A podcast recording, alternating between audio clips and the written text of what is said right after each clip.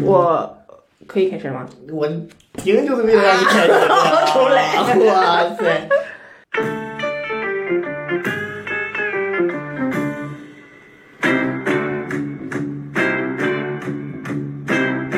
大家好，欢迎收听我们这一期的合理冲撞，我是高小飞。我是月直，啊，今天呢，我们世界杯下午茶节目既然已经结束，我们准备给大家来点新的。今天这个话题呢，从哪开始讲呢？哎，我还是想讲一下足球啊。你先讲吧，忍不了你讲吧，你这个喷薄而出的爆那个表达欲。这这一周的这个联赛真的很有意思啊！今天早上，哎，我还看了两场嘞哎，就是曼联是八点，曼城那场的看点就是哈兰德急眼了，对哈兰德，当时哈兰德进球曼城一比一一比零的时嗯候，然后那个我朋友说哈兰德每天上班的任务就是伸一下腿，我觉得说的还挺呃，形象的。确实也是点子也是在，所以我觉得呃但进完球朝着对方后卫啊，你就是又要吃人了，又要吃掉他。还有一个大飞铲，嗯，是吧？对这真的是急眼了，不像我们那天说的，呃是一个性格很好的人，北就呃与世无争的北欧人，完全不是那样的。有有性格的另一面。他们现在也是压力比较大，他想赢嘛对他不赢，现在被阿森纳拉开拉开气氛阿，森纳，我还以为他这一场很稳，然后你记不记得我当时是一点半多还是快两点了，然后当时我也是在那边跨年，我说我说哎一比零稳了，看就是场上那种就是那种气势到啊。三比零的时候还是很稳。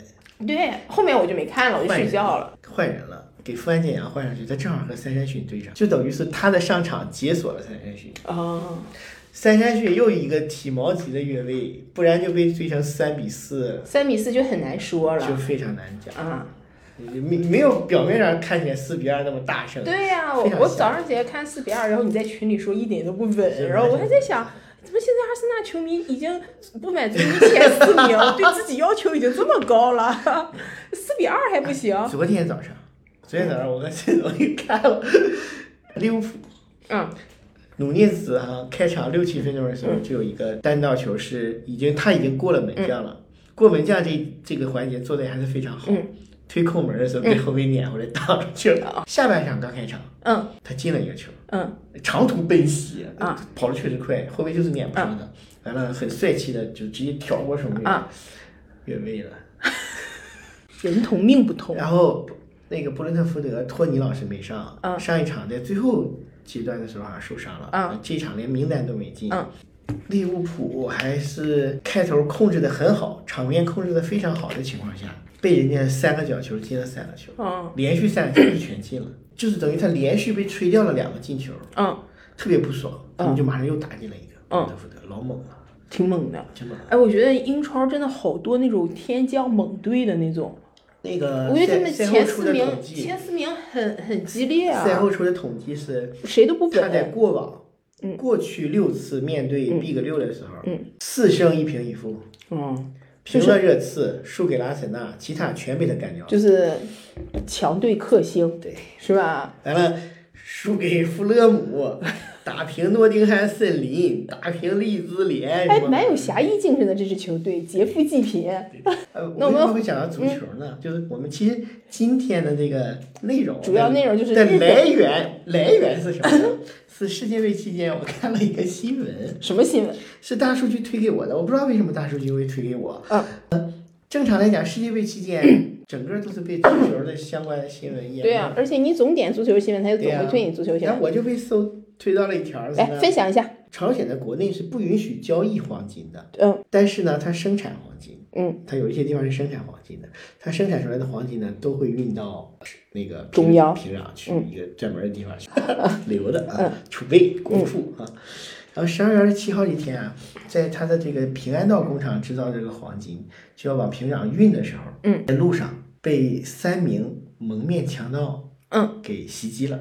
在朝鲜有人袭击了运往平壤的不许交易的黄金，是这样吗？而且有两名全副武装的这个押运人员，这三个歹徒啊，嗯。就直接把这两个武装人员就制服了，嗯。啊，但是细节我们不知道，我们只能看到制服。我们歹徒把武装就把押护送人员制服了。对对对。啊，我我猜想平壤的这个对枪支啊这些东西的控制，只能比我们就朝鲜只能比我们更严，对吧？肯定啊，那必须的啊这。三个人就把他们直接制服了，嗯，然后车上二百斤黄金就劫走了，二百公斤，二百公斤，四百斤。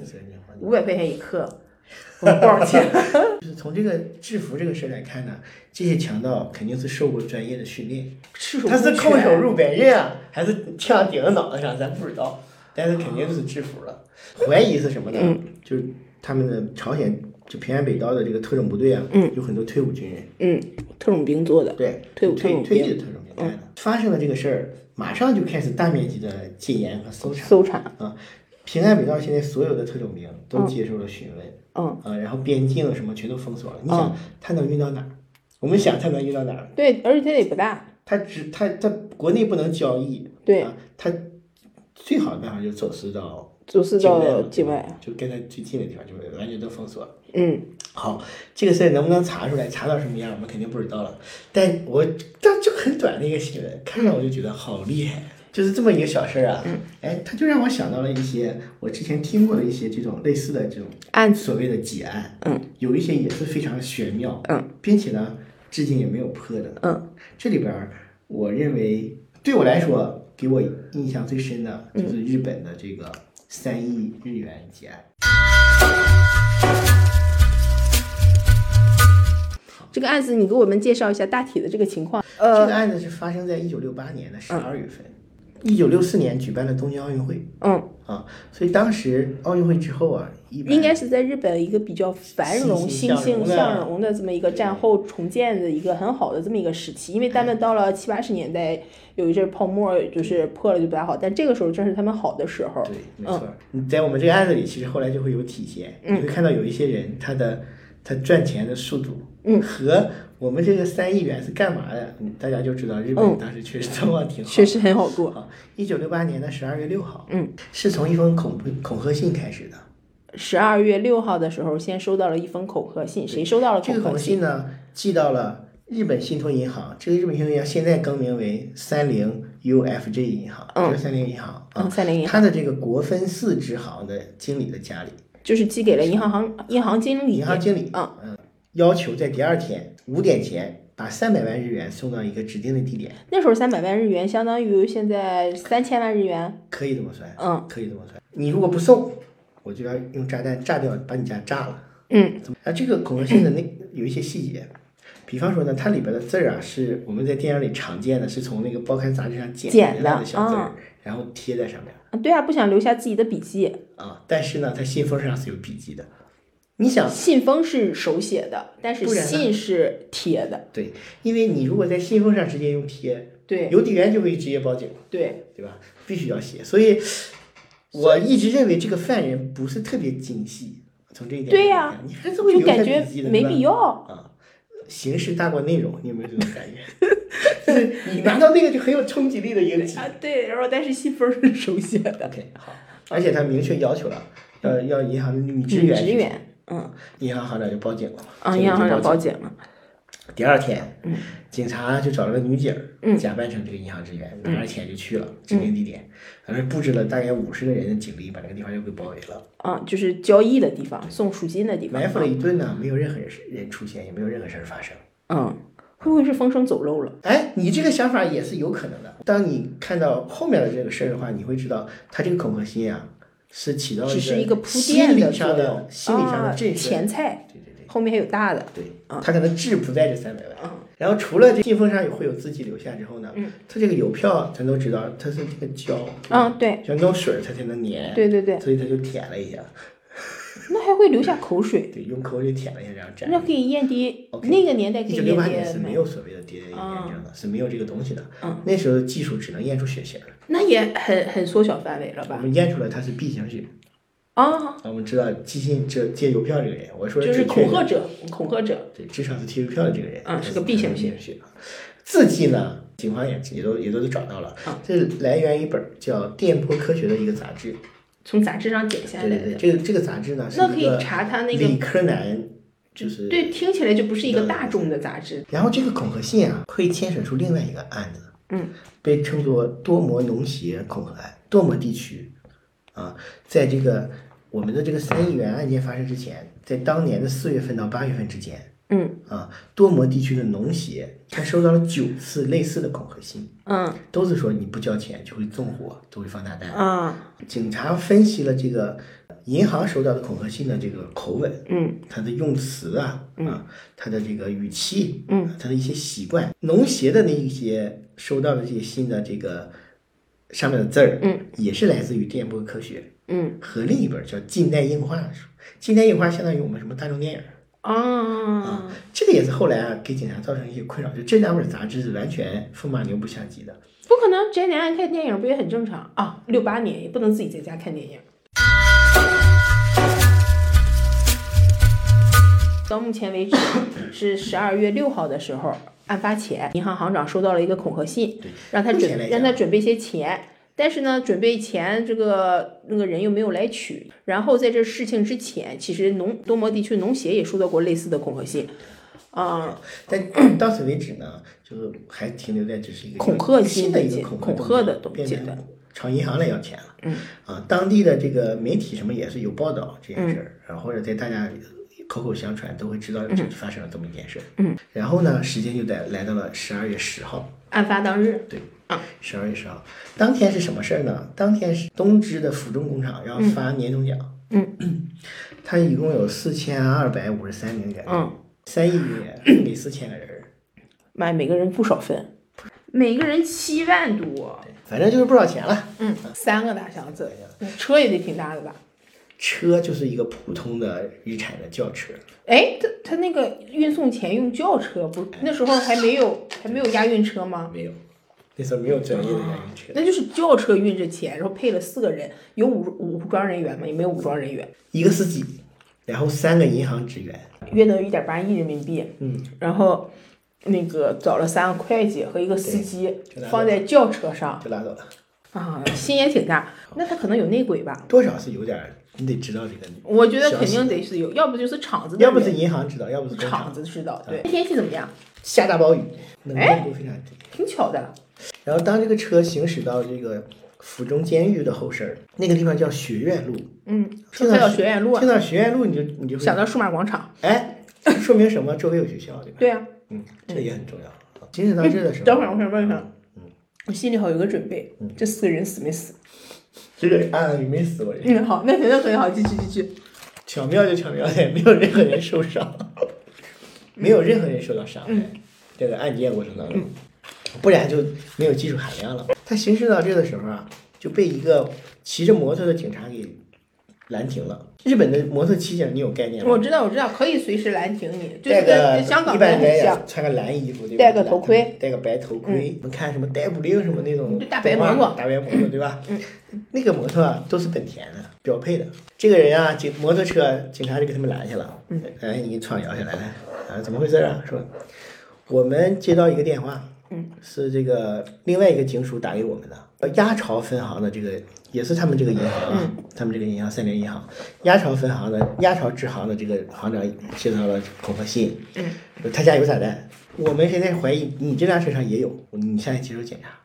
很正常。然后司机说不可能，说我们这个啊都是停在这个车库里的，嗯，没有外人接触，毕竟我是要运钞的车，对对对对对对。对，他不可能虽然是轿车，嗯，我们都停在专有的车库里，没有外自身不行可以靠管理嘛。没没有外 没有外人能接触到。啊。这警察说你这样，我检查一下，嗯。你们先下来，我检查一下。啊，他就这四个人就下来了，而且我觉得正好他前一阵不是他行长，就是他们行行长吧，没错。收到收到过恐吓信，说要放放炸弹，他们脑子里有这个概念，对，植入了这个想法。哇，这步棋下的很棒，对啊，玩的是心理，嗯，然后这个警察就开始检查车上，嗯，检查一圈车上没有问题，就钻到车底。因为炸弹都放在车底吧，就是我们看到的那他钻到车底没多久，车就开始冒烟儿、冒火儿，要炸了。警察就出来了，有炸弹，你们赶紧走啊，赶紧走！这几个啊，人就疏散群众，哎，就退到这个大概可能一百嗯，米之外的距离了。对对，然后这个时候有过路的车什么的，嗯。都停下来了。嗯。还有那种热心的人，就拿灭火器就凑上来了。不是下大雨吗？这帮人真爱凑热闹呀！就我下大雨，我也不会下了下车。个人素质吧，素质。这个警察呢，给他们疏散了以后，非常勇敢的就跳下这个车，就把这个车开走了。车上还有钱吧？把人开走了。当时第一反应，这几个人心里想的是：哦，太勇敢了。我能，哎，我能想到，就是那个日本人，他们四个人开着那个冒烟的车被警察开走，肯定故意的，肯定是这样。感动，对，就是这个警察很 勇敢。这司机啊，他毕竟是司机，他懂点车。这警察开走的时候，他就注意到警察那个摩托，大白摩托两边的，他有一个叫那个东西叫文件箱文，件的那种。这些通讯器材是放在那里边的啊，但是它被统一被称作文件箱。他就只看那个觉得不对，他就凑近了看，发现那不是个文件箱，那是一个饼干盒。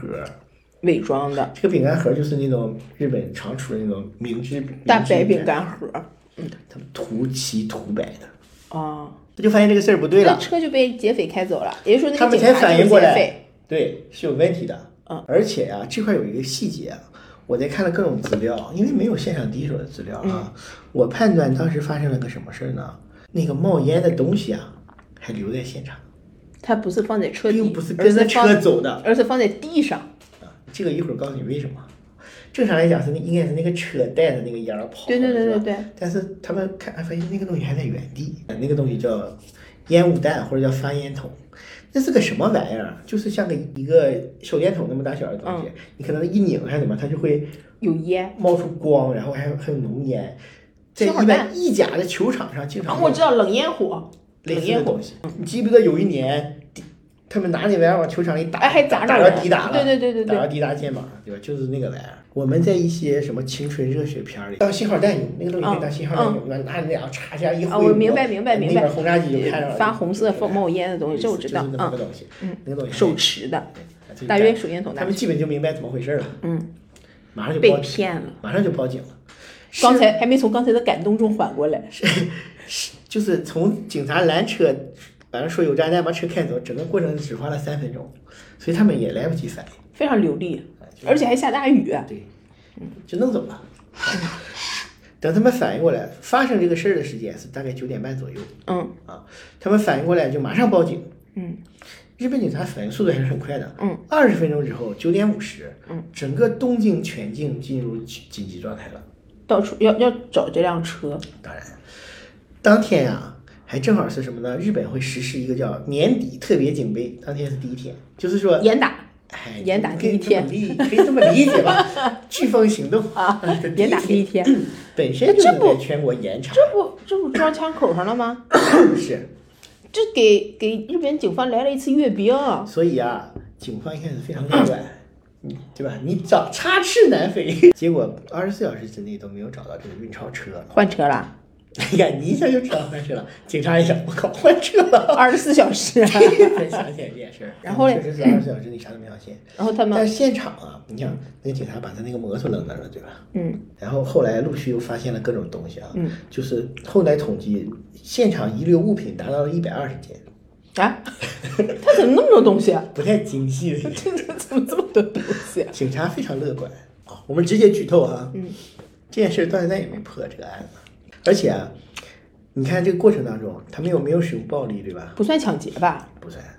事实上，在法律的界定上，至少日本法律界定上，它是个盗窃案。虽然我们会我觉得应该算诈骗，日常把它称为抢劫案，但其实是个盗窃案。两个应该算。也就是说，这个这 这个罪犯即使被抓到了，他的犯罪成本很低，抢劫他们之间其实量刑差很多。物的这个啊金额特别巨大社会影响特别恶劣，这两两句话就毙了啊！当然，这是日本不一定。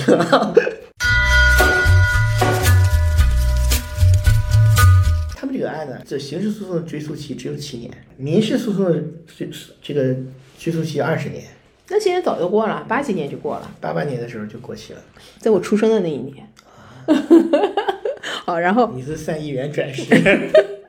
希望警方为了普就是调查这件事儿，警方动员的这个警力是十七万人次，调查的相关的这个嫌疑人是十二万。十二万人查了，对，警方的办案成本九亿，三倍，所以找不着要不使劲儿的事儿，你知道吗？也挺也挺努力的。他们在找这十二万人里面，没有找到比较符合，但是证据不足这样的情况吗？当然有，嗯，十二万嫌疑人，其中有一个一号嫌疑人，嗯啊，我们一会儿就讲讲这个从一号嫌疑人开始讲的。嗯，但是之前我们先把这个案子捋吧。案子因为讲到那个车没找着，找车了嘛，嗯对吧？好，警察还是工作有一些会有一些效果的。警察二十四小时之后反应过来可以换车了。我们先看看这个第一现场都都遗留些什么东西。好，有摩托车，第一现场就是那个劫案发生的那个地方。嗯首先当然是那辆摩托车了。嗯，这辆车呢是这个雅马哈的一个摩托车，它完全不是一个摩托完全不是一个摩托。啊，然后这辆车呢是个被盗车，它是在六八年的十一月十九号或二十号之前的嘛。也就是说早早的就就得计划这件事就是二十天之前偷的。啊，先想起来要干这个事儿，先去偷了一个摩，哎，被盗二十天之后啊，这个车只跑了四百二十八公里，这个也非常神奇啊。因为后来还找到其他的盗窃车，嗯，警方都能明确的知道这个车在被盗之后跑了多长时间。那么是不是说失主会说我这个车丢了，我已经跑了多少多少公里多少公里？啊，好细心，我不知道我这车跑了多少公里。我光我只能知道个大大概三万之类的这样子对，对，嗯，好，反正我不知道警方是用什么手段，嗯警方就能精确到我跑了 四百二十八公里啊。数字化摩托，原来这个车是个蓝色的嗯，啊，但警车都是白的嘛，漆成白色所，以它就涂漆涂成白色。跟那个饼干盒一样，在涂就检查这个涂漆的过程当中，警警察发现这个车的把手，嗯，和车的鞍部，鞍部就是胯部，骑的坐的那个马鞍车的胯部，这两个地起方有被涂错了之后清洗的这个痕迹。所谓涂错是什么？那个把手它不应该是白的。它，应该是黑的，对，它即使是个白车，它把手是黑的，嗯，它给涂成白，涂黑，涂白呃了，哎这劫匪洗洗掉了。很很随意，就干活不仔细，你有没有浓浓的这种感觉？对干活不仔细啊。就很很很粗心，好，舆论还认为，或者警察还认为什么呢？就是他有可能是对警车是不是不是很熟悉。嗯，但我觉得这不是警车熟不熟悉，这是完全是常识的事儿。对你把就还是脑手都没子，特别对精细的人。然后现场啊，他那个 警车来的时候啊，就是披了个雨披，嗯，有那个概念吗？就是你你看到很多骑自知道知道知道知道骑自行车的人，那个披了个大雨一披一黑色大连斗篷车带连那种的全挡住了啊啊。警车它也是这样式的，那警察也是披着这个雨披骑来的，在这个雨披的帽里啊，遗留了一个鸭舌帽，就可能他原来戴的。他本来戴了个鸭舌帽，鸭舌帽就是穿高仓健演的那个千里木兰记》那种，明白明白明白那种帽子啊。嗯，戴那么个那这帽子，里面会有什么证据吗？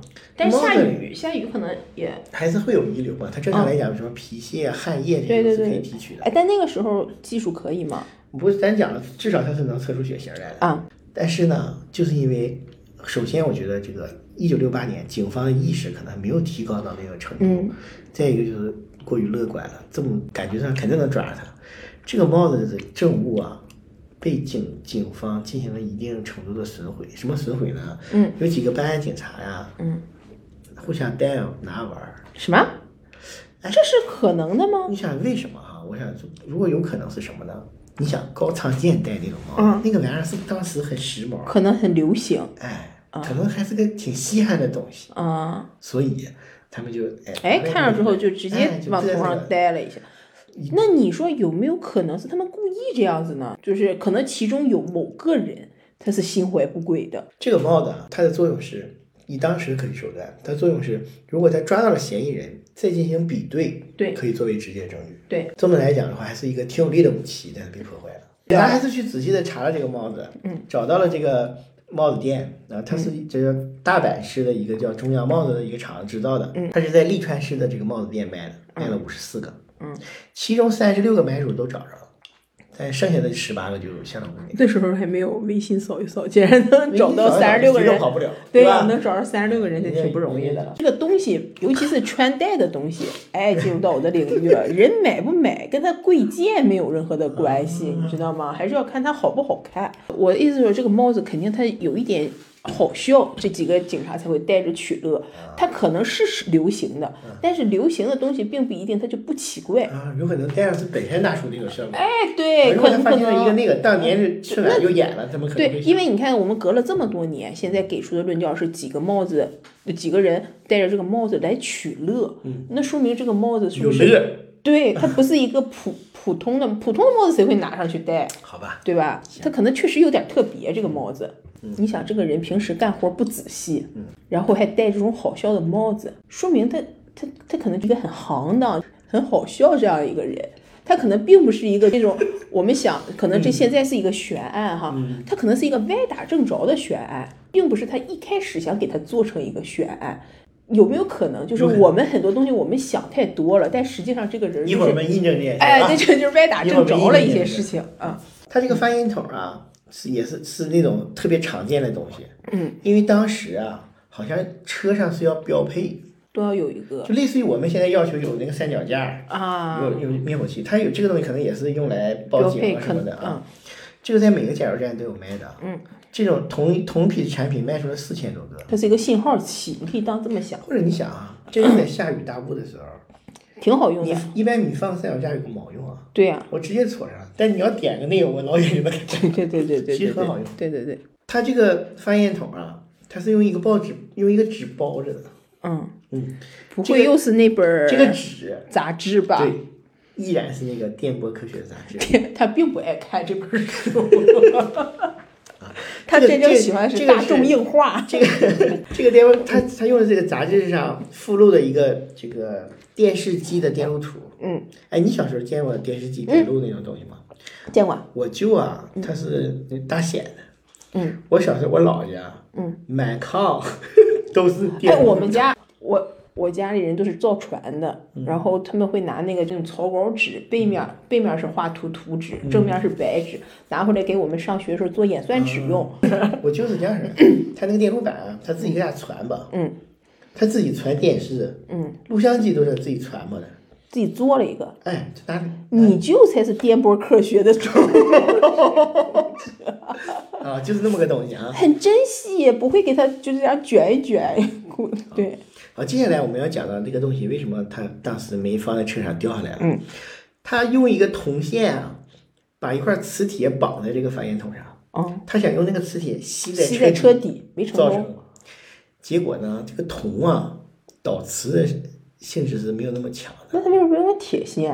哎，就是我是认为这个人。知识方面也是有所缺乏的，对呀，甚至你在家不试一试吗？对呀，他能不能吸上？干活不细是他最大的特 点。所以我觉得他应该不是一个就是处心积虑想这样子的，对对。所以他才才没没好用啊。这个翻烟筒啊，其实后来检查发现，当时是发生了故障的。嗯，正常是一扭就能冒烟，嗯，当时没有。那个那个人在车底下不知道捅咕了什么东西，试了好几次，给他整出来，差点烟都没出来。我想为什么讲这个呢？这个事儿在过了追溯期以后，嗯，很多人跳出来说是我干的，嗯，因为过了追溯期了嘛，嗯，是他干的，他就可以出名，流量，哎，流量最早的流量。警察后来一开始为了抓，后来是为了甄别是不是你干，真的假？就是你能不能把这个细节讲出来啊？就是你是怎么给他引燃的？哎，没有人知道。只有真正的犯人才知，就警察知道有这么回事儿，嗯，但警察不说，嗯，就像你捡了钱包，人家问你里边照片啊，明白明白了。所以我们先提一嘴啊。那你知道最后警察有公布吗？说他是怎么引燃的？没有没有。嗯，饼干盒这个东西是这样式的啊，正常的警用文件夹、文件箱在文具店是有售的，嗯。他就不能去买一个吗？可能单纯就觉得买这玩意儿浪费。觉得浪费这个事儿也也也有点，他有点手工梗那个劲儿，知道吧？这东西我只要能做，我就绝不买。只要能偷也绝关键就是说，这个饼干盒和那个文件文件箱的外形差距是比较大的。嗯。它即使涂白了放在那，也只能晃一眼。所以这个案子它需要一个天时，就是那天真的下大雨。不会有人先注意那个事儿的。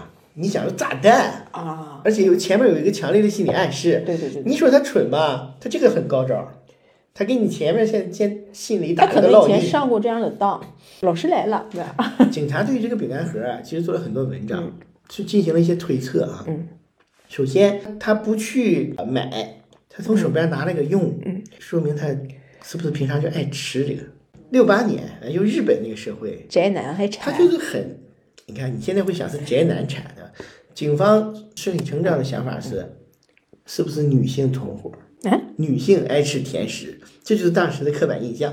你把脑回到一九六八年，啊，这就是当时的刻板印象。一九六八年，男的怎么就不爱吃饼干了？后面还有很多类似的这个刻板印象啊。我们想的就是一九六八年啊。然后除了这个啊，在这个漫长的这个调查过程当中啊。过了很久很久，嗯，警察又发现了一个新证据。前面说过那个喇叭，嗯，那个喇叭也是涂成白的的。嗯，这个喇叭涂了两个面漆，在漆和漆中间儿，警察发现粘了一块四平方毫米左右的碎片儿，四平方毫米。也就是说，第一次涂完了，可能把这个东西什么碎片儿，报纸碎片，那就是放在报纸上晾干。哎，第二次，然后又又拿起来再涂。警察很仔细，经过这就肯定很精密的工作了。从这个纸片儿，警察查出来了，是哪一块报纸？这个是十二月六号产经新闻的这个主妇专栏，食品信息里边那个品字儿。哦，对，警察也真是做功夫了哈，那个品字的一小块儿，真是做功夫了。那个这时候又结合到我们刚才说的，一个是是不是有女性团伙，因为是主妇周刊，你觉得有可能是女性团伙，嗯嗯还是有可同伙团啊同伙，还是有可能是这个人儿住的这个地方有女有女？性是吧？嗯，嗯，也有可能。对，好，这个报纸有一万三千四百八十五户订阅，分在十二个配送点。根据这张纸，他找出这个纸的厂家，啊，通过这个纸的厂家，最后锁定了这张报纸的警察真是费了心啊，花了四年的时间查出了这张报纸在哪个配送点。费了心了，费了心了，匠人精神。然后警察找到找到这个配送点的时候呢，订户信息已经被销毁了。四年了，我才不是特意销毁的，就是可能我存两年就浪对了，我要对有什么对用？对对，现在做多了。四年白干了。我们讲讲第二现场啊。嗯。我们刚才说了，他们这个支行叫国分寺支行，对吧？然后在国分寺七重塔这么个地方，就是还在当地附近的一个地方，找到了那辆运钞车。嗯，那运钞车被扔在当地的一个橡树林里，绿化挺好日本嘛，啊，绿化很好，车里边啥都没有。那肯定没有了。对，就是未发现有用的这个遗留物。嗯，你说他挺粗糙，这这块儿干的还挺仔细，因为当时警方已经封锁了，就是很多的地方，你要换车完事儿，其实相当于你需要在很快的时间内完成这个换车。对，而且需要事先有周密的计划。对，，然后你说你这个车里啥都没遗留有用的东西，这其实挺难提了不的。着就搬走了。吧对，我们要讲那三个大箱子，嗯，人家可是用三个人扛的。很沉，放满了钱。好，这个你无法判断是他自己到了换车地点，吭哧吭哧给搬过去了，完了开走了，还是说有人在那等着他？我更倾向于有人在那等他，嗯，对吧？自己搬那个挺累的。好，曾经有目击者说啊，有一辆深蓝色的丰田卡罗拉停在这个地方，嗯，现在没了。也就是说，换成了深蓝色的丰田卡罗拉。这辆卡罗拉被称作卡罗拉二号。嗯为什么是卡罗拉二号？嗯，就还有一辆卡罗拉一号，一会儿才会出现。还有个备用车对，啊，深蓝色卡罗拉是四个月以后，才找到。对，在第四现场找到的，那第三现场是哪？就是一号卡罗拉所在地。他家是开四 S 店的，啊，你们就知道为什么了哈。这么多卡罗拉。也就是为什么最后嫌疑会聚焦到一号嫌疑人的一个原因。嗯，好，我们看第二、第三现场。第二现场是第一次换车的地方。第三现场就还在府中市，嗯，叫学院高中附近的空地，嗯，还记得刚才那条路吗？学记得院路，数码广场附近。就在人家嗯，抢劫去换车，嗯又把车开回来了。转了个圈儿。这个地方两天以后就被发现了。首先啊，第三现场离第一现场很近，嗯，都在学院路嘛，对吧？在高中附近的空地，那空地上有目击者说，曾经长期停放了一辆白色的警用摩托车。但所谓长期不会太长，几也就二十天，十天二十天呗对对对对吧？然后这个涂好了放在那儿。对这个车是用一件一件深蓝色的雨衣覆盖的，就是给啊，蒙蒙起来的。啊，好，那警方就认定，在作案之前，警这个警车是警用摩托车是先停在这儿的。嗯这个人也就是说没离太远，就一直在这个附近转悠。他不可能骑着那辆警用摩托车在街上到处转悠，嗯但凡碰上个警察就给他抓了。嗯，他是连车型都他不对，是基本确定了运钞车会走哪儿，就得停在附近了。回来去拿这辆警车去堵他。对，停在附近。对，嗯，所以就离这不远嘛。嗯啊，好，然后就刚才说那个深蓝色雨衣，这个雨衣的制造厂已经破产了，十年前就停产了，所以这个雨衣是很久之前买的了，嗯，就没法去查这个这个家庭条件不是很好，一条一一件雨衣穿很多年了。嗯，袖口内部是有这个熨斗熨过的痕迹的，嗯，领子上也有这个洗衣店留下的标记。然后现场呢有一辆绿色的卡罗拉，这辆绿色卡罗拉呢在被找到的时候，这个卡罗拉的雨刷还在动。啊，那天下大雨，下车的时候火都没熄就走了。对，就像我刚才说的，他他们觉得差不多位置确定的时候，飞车过来，车愣在这儿，骑着摩托就就就就走了。这个卡罗拉一号，我认为是他们的一个代步车，嗯，他就开过来，完了换警车去。去也就是说，他们是他们是有人蹲点儿，有是得有人蹲点儿吧？对，得有人蹲点儿。很多证据都显示应该是有人蹲点儿。嗯，但是这个案子最最最终之所以能成为悬案，就是因为这个事儿又跟警察的一些结论是矛盾的。这个雨刷在动，然后他门甚至都没关，门是全开的，窗户是半开的，那就是很着急就走了。就愣愣车就走了。嗯，第三现场也没有更多的东西了。嗯第三现场就是发现了一个愣的卡罗拉，其实，嗯，然后有目击者说曾经在这停了摩托，嗯所以第三现场是一个停车场，他们准备的停警车的地方，。对是个停车场，呃，扔下的这个绿色卡罗拉里边也没有什么其他的证据。也是个被盗抢车辆。对嗯，然后警察就陷入僵局了，直到四个月之后，就刚才说发现了那辆蓝色卡罗拉。对找蓝色卡罗拉，四个月之后才找上的，嗯，依然是离案发现场不远。